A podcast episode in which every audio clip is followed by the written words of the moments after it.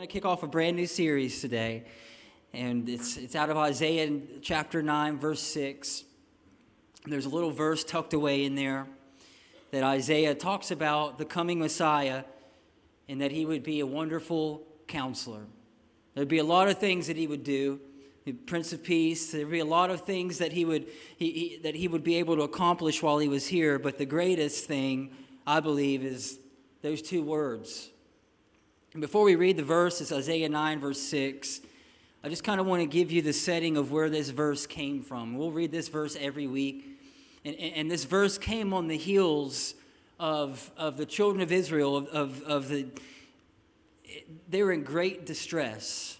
So what was going on as, as we read this verse? It seems it's always a Christmas verse, typically, you know, or it's a cheerful verse, but it came in a, in a really dark time. The Assyrians had just invaded Israel in their army and, and, and had taken everything. And so they had just lost basically their, their government. They had lost the structure of civilization as they knew it. And they were kind of on the run. That was chapter 8. But then chapter 9, Isaiah kind of turns the page and he gives some hope.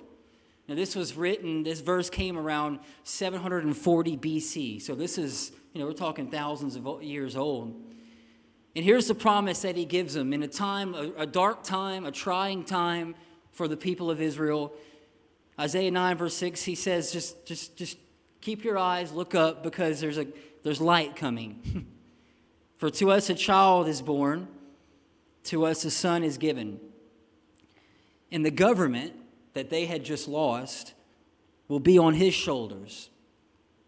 And he will be called Wonderful Counselor mighty God, everlasting Father, and Prince of Peace. And so we're going to read this verse every week as we go through this series. And so, what I want us to do is last week I, I, I gave a little bit of this out, but I talked about the questions that Jesus was asked. When we read through the New Testament, he was asked like 183 questions. People wanted to know a lot of things from him, they asked him a lot of questions. Of the 183 questions, he answered less than five. Typically, he would, he would answer with a parable or he would answer with another question. But this series, particularly, Wonderful Counselor, I want you to see the other side of that coin because Jesus asked about 30% more questions than he, than he was asked himself. He asked over 300 questions. And when we read the Gospels and we read the way that he interacted with people, and the things that he did, he asked a lot of questions. And that word, wonderful counselor, it's a beautiful word. The word wonderful, it means outside of human reason. When something is wonderful, when it's full of wonder, we look at it and we know it came from somewhere else. Right? The first time I went out west, I drove around in wonder, looking at the Rocky Mountains and knowing this came from somewhere else. First time I seen these white sand and I heard the, the quartz squeaking under my feet in the beautiful blue water, I'll never forget it. I knew, I felt like I just walked onto a different planet. Wonder. And the prophecy that's given about Jesus was that he was going to be a wonderful counselor, that he was going to be able to give advice. What's a counselor do? He, he asks questions and he helps us see different perspectives. She helps us see different perspectives. Well, one of the primary roles of Jesus and what he came to do was to give people advice and perspective that was outside of this world. And he did it by asking a lot of questions. A lot of questions. And you would think that the Son of God, who knew everything, would come and have a lot of answers. That's easy, right? I want to I want to go and I have here's my list of problems. I'm going to go and meet with somebody because I want the answers. But Jesus didn't give answers. He asked hard questions. He didn't provide easy answers. Uh, again, he was asked 180 questions. He only answered a handful. But he asked a lot of hard questions. He asked a lot of hard questions. Questions like, What are you looking for? John chapter 1. Who are you looking for? John chapter 18. Why are you looking for me? Luke chapter 2. What do you want for me to do? Luke chapter 18. Lots of questions. So, out of the 300 questions that he asked, I want to focus on four. And the way I came up with those four is in the Gospel of John. There's, there's seven miracles, total miracles. Apart from, you know, Jesus, he kind of came into this world as a miracle and he left as a miracle. You know, the Immaculate Conception, the resurrection, apart from those two miracles, there's seven right there in the middle. And a lot of scholars believe that John, the way that he listed them, they all kind of build on each other. The first miracle is, is something that he did with water, turned it into wine. We're going to talk about that one today. And the last miracle, he resurrects a four day old dead body out of the grave. And so the five in between there, they all build on each other. But of those seven miracles, four of them were initiated with a question. And those are the four that we're going to look at over the next four weeks. He asked a question. The miracle hinged on the question that he asked. Could he have just healed somebody? Absolutely. Could he have just spoke his word and turned water into wine? Sure. He could have done it. The lame man that was, you know, the pool of Bethesda that had been there for over 30 years, could he have just walked up and healed that man? He could have, but he asked him a question first. And these questions are important. Questions open up doors for us. Questions are the way that we connect with people. John Maxwell wrote a book. I'm a big fan of John Maxwell called Great Leaders, or I'm sorry, Good Leaders Ask Great Questions.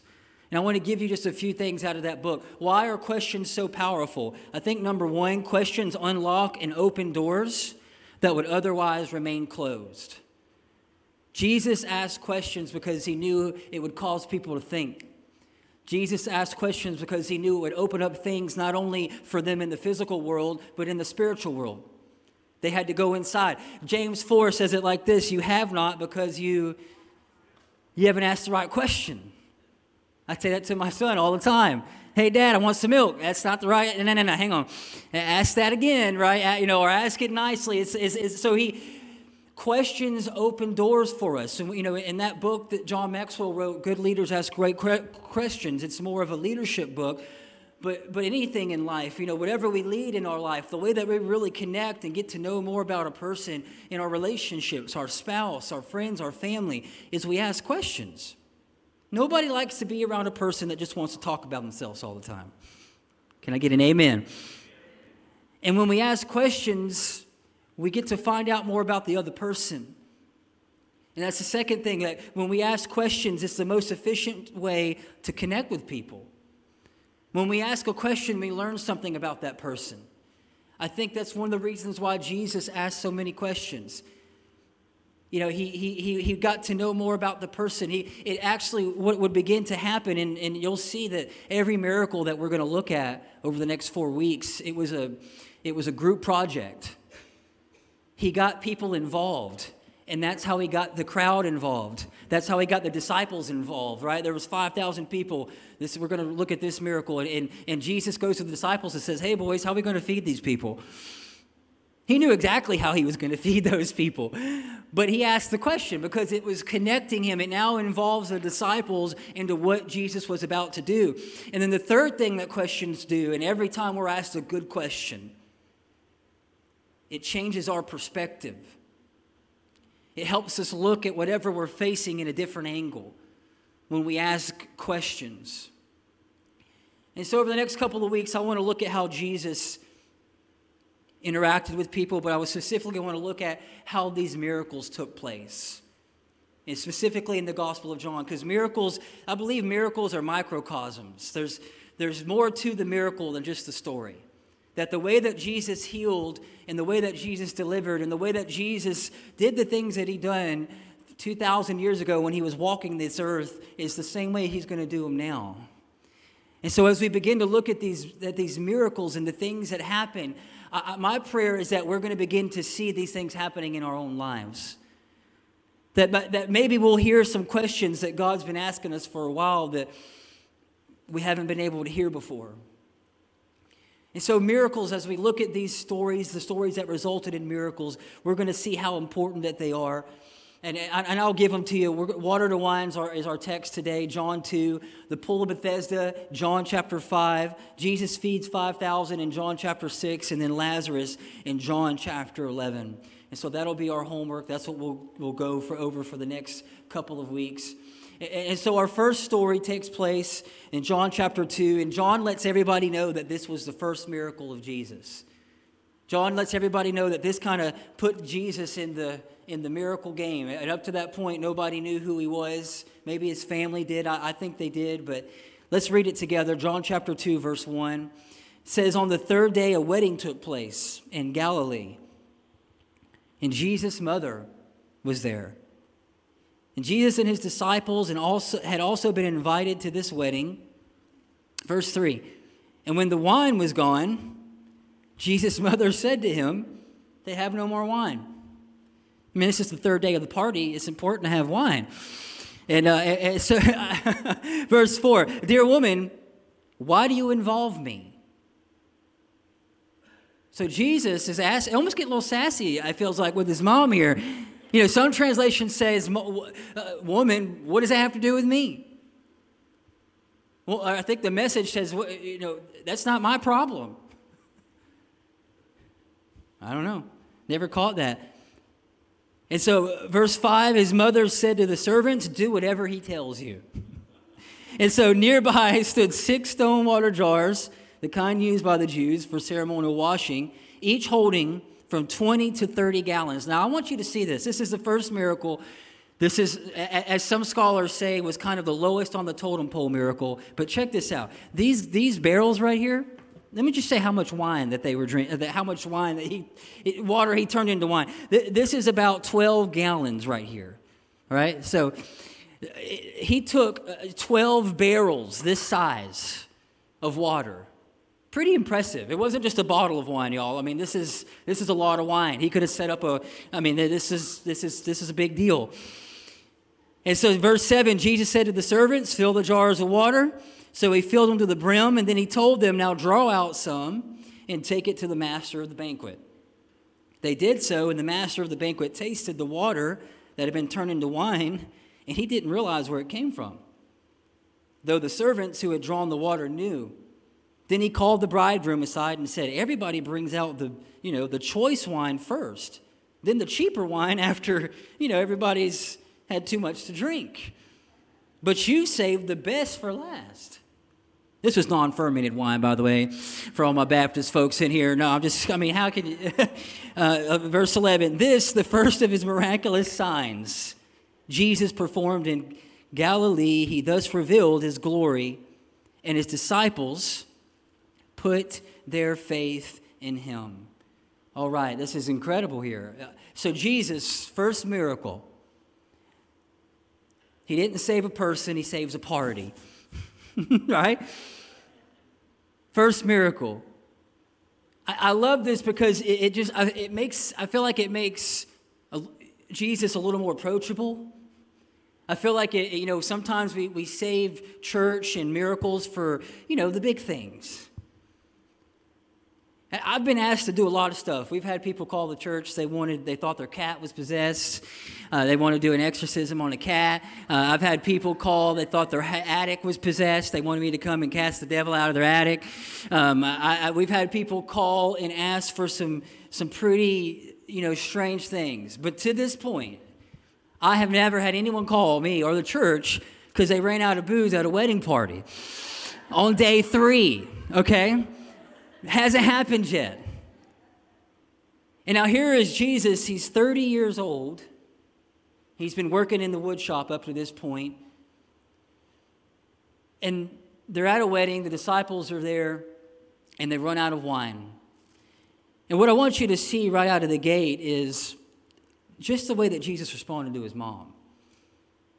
It was almost like he was hesitant. Right? I mean, it was, it was like, I mean, she didn't ask him to do anything. She didn't come to him and say, Hey, Jesus, I've been watching you out in the wood shop, you know, turning those tables into like, you know, animals. And like, I've been, I've been watching you out there and I, I know there's something unique about you. And no, no, no, no. She just made a statement. They're out of wine. But he almost reacts like, What does that have to do with me?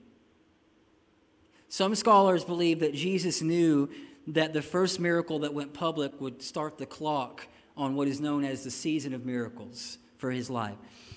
And so John tells us that if every miracle that he performed was, was written down, all the books of the world couldn't fill it. but we have seven that he gives us. There's about 34 total in the four Gospels. But when this, this moment began, this, this was his first miracle. It was almost like now the whole world knew there was something different about him. And Jesus, I think, maybe had been working in the woodshop. Maybe he got comfortable in there. And, and maybe he knew that as soon as he turned this water into wine, everybody was going to know who he was, and it kind of set the clock to where he was heading. We just spent several weeks in John 17, and we know how his story ended. We know the season he had to walk through. And so maybe he wasn't ready for that. Maybe he knew if I turn this water into wine and I perform this miracle, I'm not going to be able to hide who I am anymore. I don't know. But a few things about miracles that I want to give you right out of the gate. And the question Jesus is say, you know, asked his mom is, "Why do you involve me?" What I'm noticing with these miracles that we have is, is miraculous moments usually begin with a problem. Have you noticed that? Miraculous opportunities that, that we pray for miracles and we just sang an amazing song about miracles.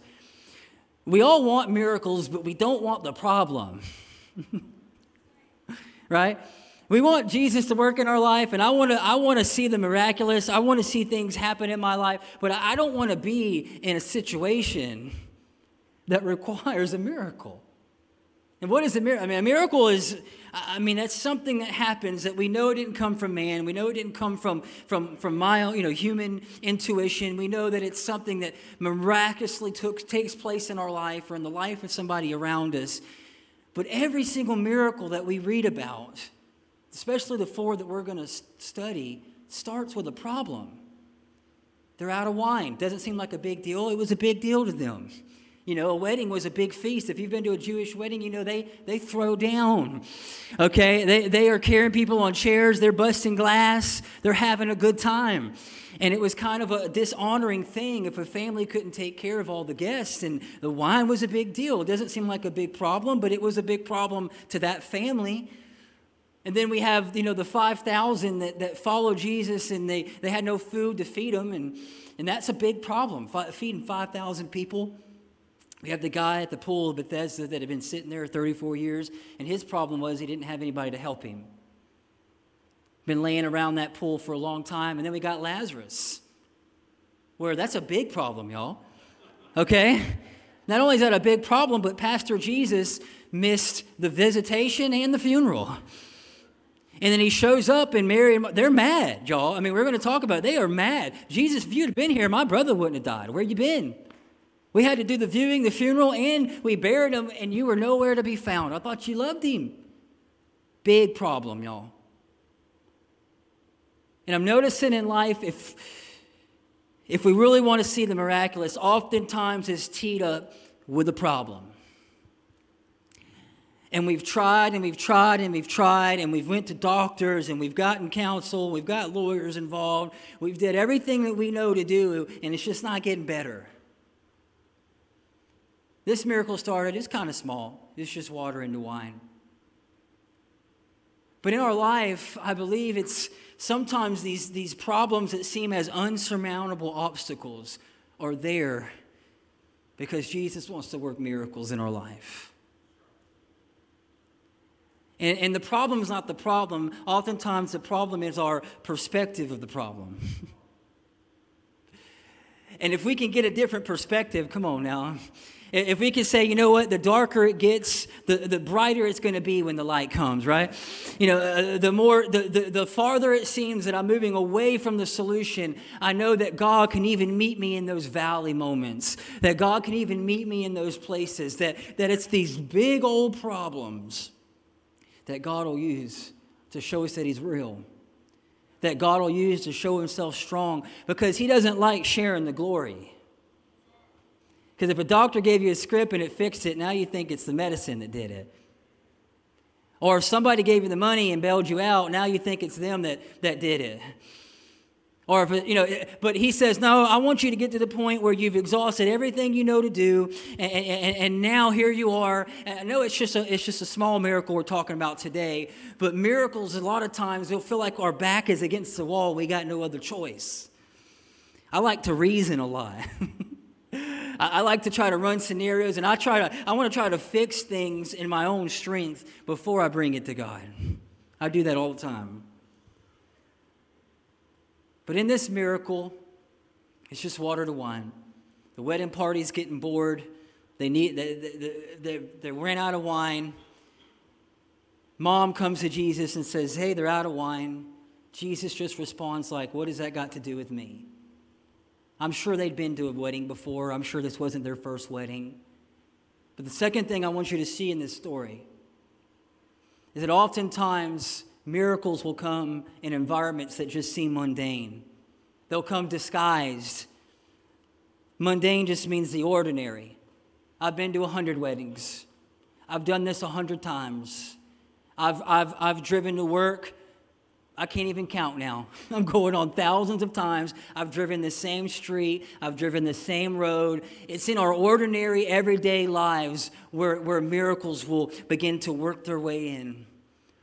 That Jesus will meet us in those places. And, and in this moment here, in this story, uh, you know, Jesus is just another day. I think it's just another wedding. And maybe he didn't even recognize what was going on. Maybe he didn't realize, I mean, maybe it took, I want you to catch this for a moment. Maybe it took his mom. Maybe, maybe that was all a part of this miracle. That it was just an ordinary wedding and they ran out of wine. It was just an ordinary day, but something special was about to happen. And I think we, you know, we look at miracles or we look for miracles and we, we think that they'll happen at church or if I, if I pray enough or, you know, if I, if I get anointed with, an, with enough oil to fry 37 chickens, I'm going to get that miracle, y'all. You know, no, no, if I, if I pray hard enough, I mean, I mean, and we, we do those things and those things are good. But I want you to see in this story, it's just another, it's just a day. It's just a typical day. It's just a typical wedding just ordinary, regular day. And oftentimes, these miracle moments that happen in our life, you know, there's not this announcement. It's these little small nudges. For Jesus, it was his mother. She was a prophetess, y'all. Come on. For Jesus, it was mom. And she, she brought this, this opportunity to him. Heard a story about a, a businessman. I'm going to just call his name Greg and he was flying, and he flies a lot for business, and he was getting ready to get on the flight. And typically for me, I, I mean, some people like to like to fly because they like to be social. I'm not that person. Okay, I, you know, I will put on. I've got headphones and a book, and I know that should be. You know, I, I don't know if that's bad or good, but but Greg was like that. Greg was flew for business, and he had to fly, fly, fly all the time. And This was just another day. So he got on the flight, he sat down, and he sat next to this, this girl. She looked to be 16 or 17 years old, and he could tell she was distressed. He could tell something was going on. And he started feeling that nudge. He started feeling that, that, that still small voice. You need to talk to her, you need to say something. And he didn't do it. He ignored it. She put her headphones in, and, and then, but he, he couldn't shake that feeling. So finally, he said, Hey, I, I don't, I don't know you, and I don't typically do this, but is there anything going on in your life that I can pray about? And in the story, he, the, she just started to weep on the plane. So that nudge was right that Greg had. And she shared with him that she had stole her dad's car and her dad's credit card, and she was pregnant. And her boyfriend said, "You need to go away and get get rid of that and get take care of that." And this girl, 17, by herself, who has ran from home and stole her dad's car and credit card, is on this plane about to go to Las Vegas to take care of business in her mind. And so Greg did the only thing he knew to do is he, he just shared the gospel with her. Simple. Again, it's just an everyday, mundane, another flight, but this time it wasn't. She, they landed in Vegas. She called her mom and dad, said, Hey, this is what's going on. Uh, I, am sorry. Mom and dad said, All right, we're going to put you back on the next plane. You're coming home. that day, maybe two lives were saved. I don't know. But it was just another day for Greg. Just another mundane, just another getting on the plane. Albert Einstein said this. He says, There's two ways to live either everything's a miracle or nothing's a miracle. And you got to ask yourself sometimes that, you know, and I'm not saying that we're, we're, we're chasing around miracles, but I'm finding that the people in this story weren't looking for miracles, they were looking for God.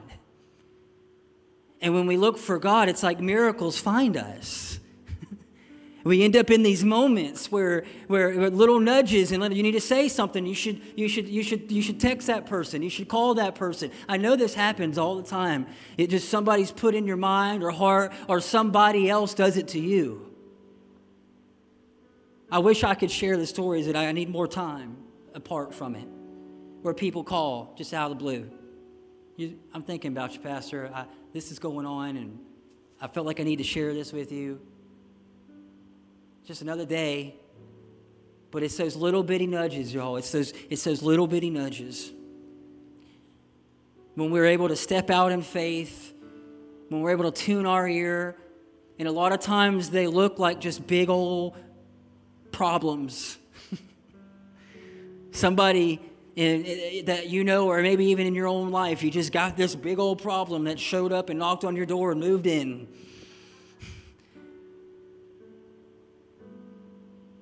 This story was just water to wine, but I think that was a big deal.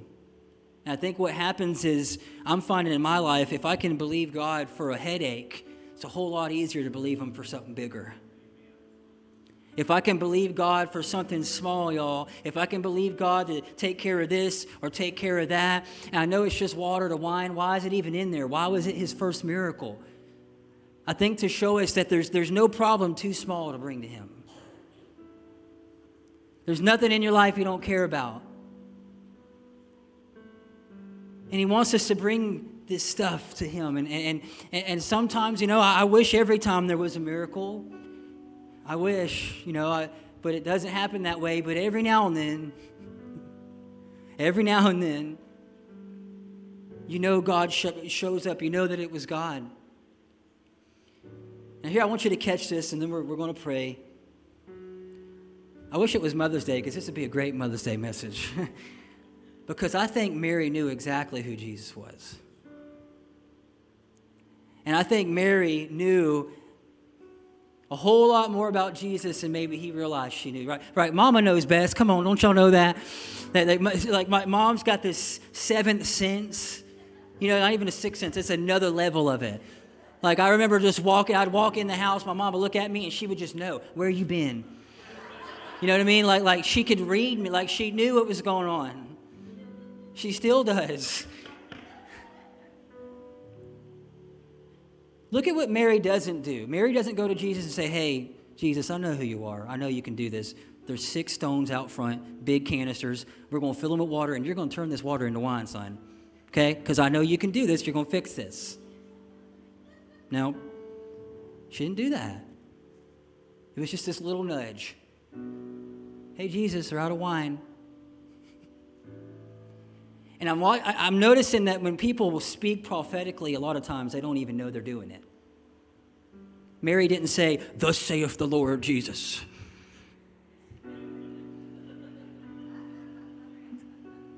It wasn't like that. It was just in their it was in their everyday life. She may not even know, have known what she was doing, but she was she was launching Jesus into this into his purpose, into his destiny. And oftentimes, miracles, miracles, come, if you don't get anything, hear this. They, they take place when we can see and listen and understand these, these little naive nudges. Naive nudges. Like, I don't even know why I'm saying this to you, but Jesus, I don't even know why I'm coming to you with this, but they're out of wine.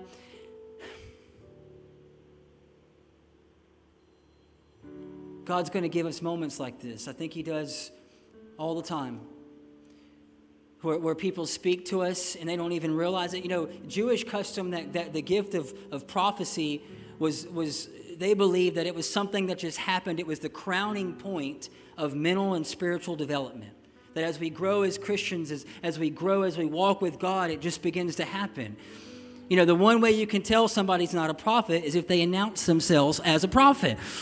My, in my experience, prophet stretch a leg. Come on, somebody. Put the snake oil up, brother. It just happens through community.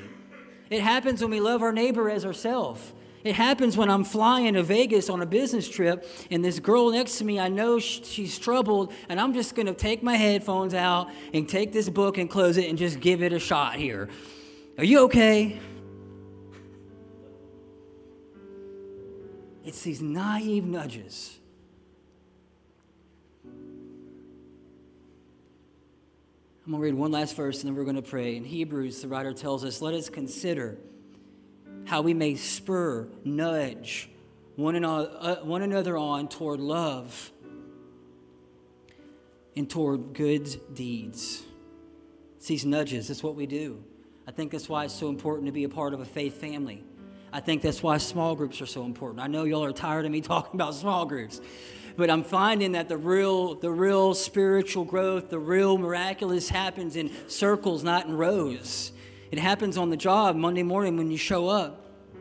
It happens when you're driving that truck down the road. It happens when you meet with your boss and, and you know something's going on in his life. You can tell, but and, and, you're, and you just step out on those nudges by faith, not knowing why you're doing it, but you're just going to do it. It's getting uncomfortable for, for the gospel. It's being willing sometimes to look foolish. It's being willing to ask that person, hey, are you okay? Yeah, I'm fine. Leave me alone. All right. I tried, right? I had a, a, friend that he actually prayed with me the first, like my, the first prayer I ever prayed really come to, he was a children's pastor at a church in Pace, and he used to always give homeless people, he would give them money all the time. If he seen a homeless person, he couldn't, he couldn't drive by them. And I'd say, you know, they're just going to take that money and probably run in that Texaco right there. And he said, I know, but I don't have to give an account for that. I just have to be obedient to what God's telling me to do. What they do with it's up to them. Look for these holy moments in your life. They're there. Look for these, these naive nudges. Is there somebody you can call? Is there somebody that you can pray with? Is there, is there somebody that you know they're hurting? Can you go to them? Can you say something? Can you reach out? Or maybe you're here and you're that person.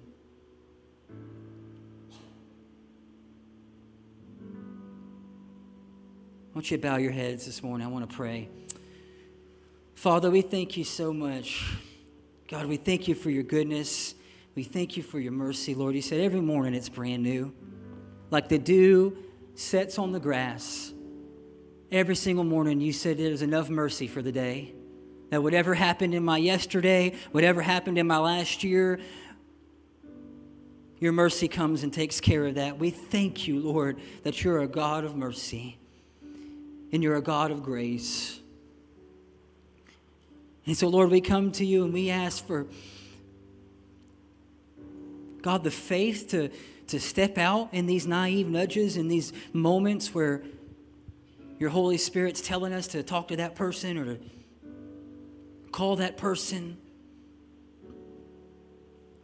But also, Lord, give us faith to believe you for the miracles when we find ourselves in these moments where we need them, where we need that call and we need that text, or we need that person to, to step out of their comfort zone. We need that mom to say, hey, they're out of wine, to nudge us into our destiny, to nudge us into what you've called us to do. So, Lord, we're open. We want to hear from you, God. I just, I pray if, if, if you're here this morning and there's every head bowed, every eye closed, and you just, you just need a miracle in your life You've, you've got something in your life that you just can't seem to fix.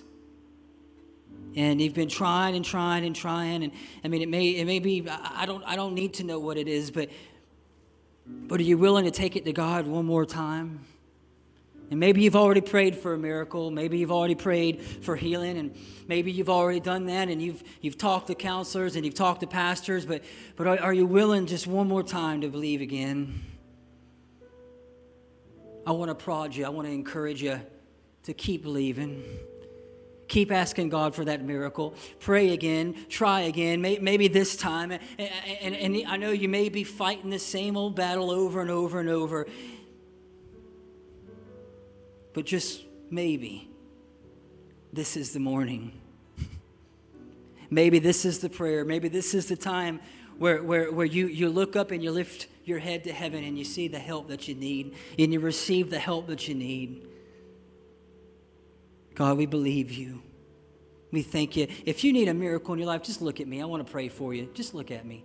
Thank you. Just look at me. Thank you. Just look up at me. God bless you. Thank you. Thank you. I need a miracle. I got stuff in my life. Thank you that I just need help. I need I need heavenly help this morning. I just need some heavenly help. That's what I need. I need some counsel from outside of this world that, that's heavenly a heavenly helper. I just need that. Thank you. Thank you. Father, I just thank you for every person that looked up. Lord, I thank you that you're still in the miracle working business. I thank you, Lord, that you're able to do exceedingly abundantly above all that we ask or think. And God, I just ask right now by your Spirit, Lord, that you would bring strength and encouragement. God, every person that lifted their eyes, God, they lifted their eyes to you. David said, I lift my eyes to the hills. Where does my help come from? It doesn't come from chariots and horses. It doesn't come from this world. My help comes from the Lord, the maker of heaven and earth. God, we lift our eyes to you today. We thank you in Jesus' name. And everybody said, Amen.